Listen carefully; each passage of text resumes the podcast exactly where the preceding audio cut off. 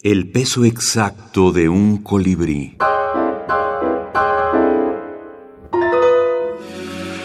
Agustín Monsreal. Microrealidades. Advertencia al lector. Atienda usted al libro y deje en paz a la lectora. Aunque parezca mentira. Cuando llegó a mi vida, venía ya casada. De todos modos, el amor hizo de las suyas. El diablo metió el rabo y me enamoré locamente de esa mujer que era de mi prójimo. Conseguí, no sin muchísimos esfuerzos, hacerla mía por completo, con todas las de la ley. Y poco después apareciste tú, mi mejor amigo, y comenzaste a codiciar a mi mujer, que para el caso, y como si el destino jugara a tomarnos el pelo, pues vino a resultar la mujer de tu prójimo.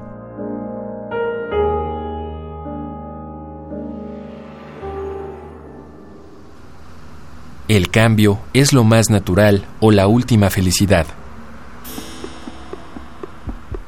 Uno siente de buenas a primeras que después de tantos años esa mujer de uno está de más, ocupando sin gracia ni provecho la otra mitad de la cama, y no encuentra cómo deshacerse de ella, cómo quitarla de en medio y poner otra más apetitosa en su lugar. Y ahí está, dándole vueltas y más vueltas al asunto. Piense y piense cómo desafanarse del estorbo Imagine que te imagine cómo maniobrarle para tumbar ese bulto que sobra. Hasta que un mal día ella se nos adelanta y nos dice que el que está de sobra es uno y sin el menor escrúpulo lo cambia por otro que le colma mejor el ancho completo de la cama. Y dentro de lo que de lo que escribo la complemento con la mujer de tu prójimo, que es otra vez lo prohibido, lo inalcanzable, lo que está ahí. Un sucedido personal.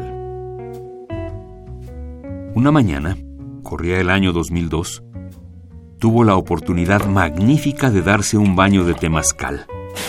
Experiencia que descongeló su conciencia, pues ahí conoció a Pentesilea y quedó tan espiritualmente encantado con la belleza imponente, inaudita y propicia de las piernas de la joven, que al instante quedó sellado su destino. Aquella misma tarde despachó sus asuntos domésticos pendientes, mandar al demonio a su esposa, entre ellos, y se fue a vivir con el milagro de esas piernas.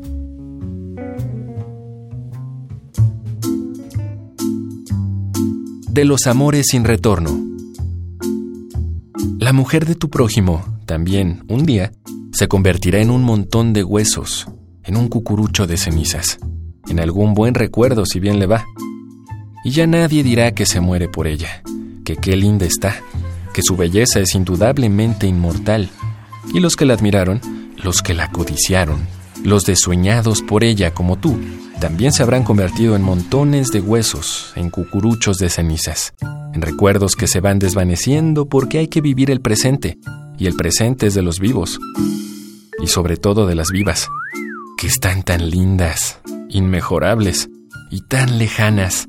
Qué lástima, porque son, qué desastre, siempre serán la mujer de tu prójimo.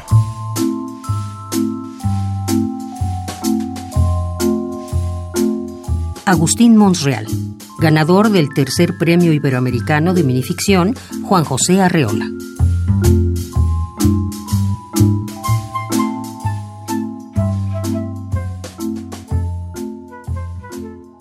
El decálogo famoso de las prohibiciones nos dice, no desearás a la mujer de tu prójimo. Entonces, ¿a cuál? si siempre eh, la mujer del prójimo está mejor que la propia, ¿no?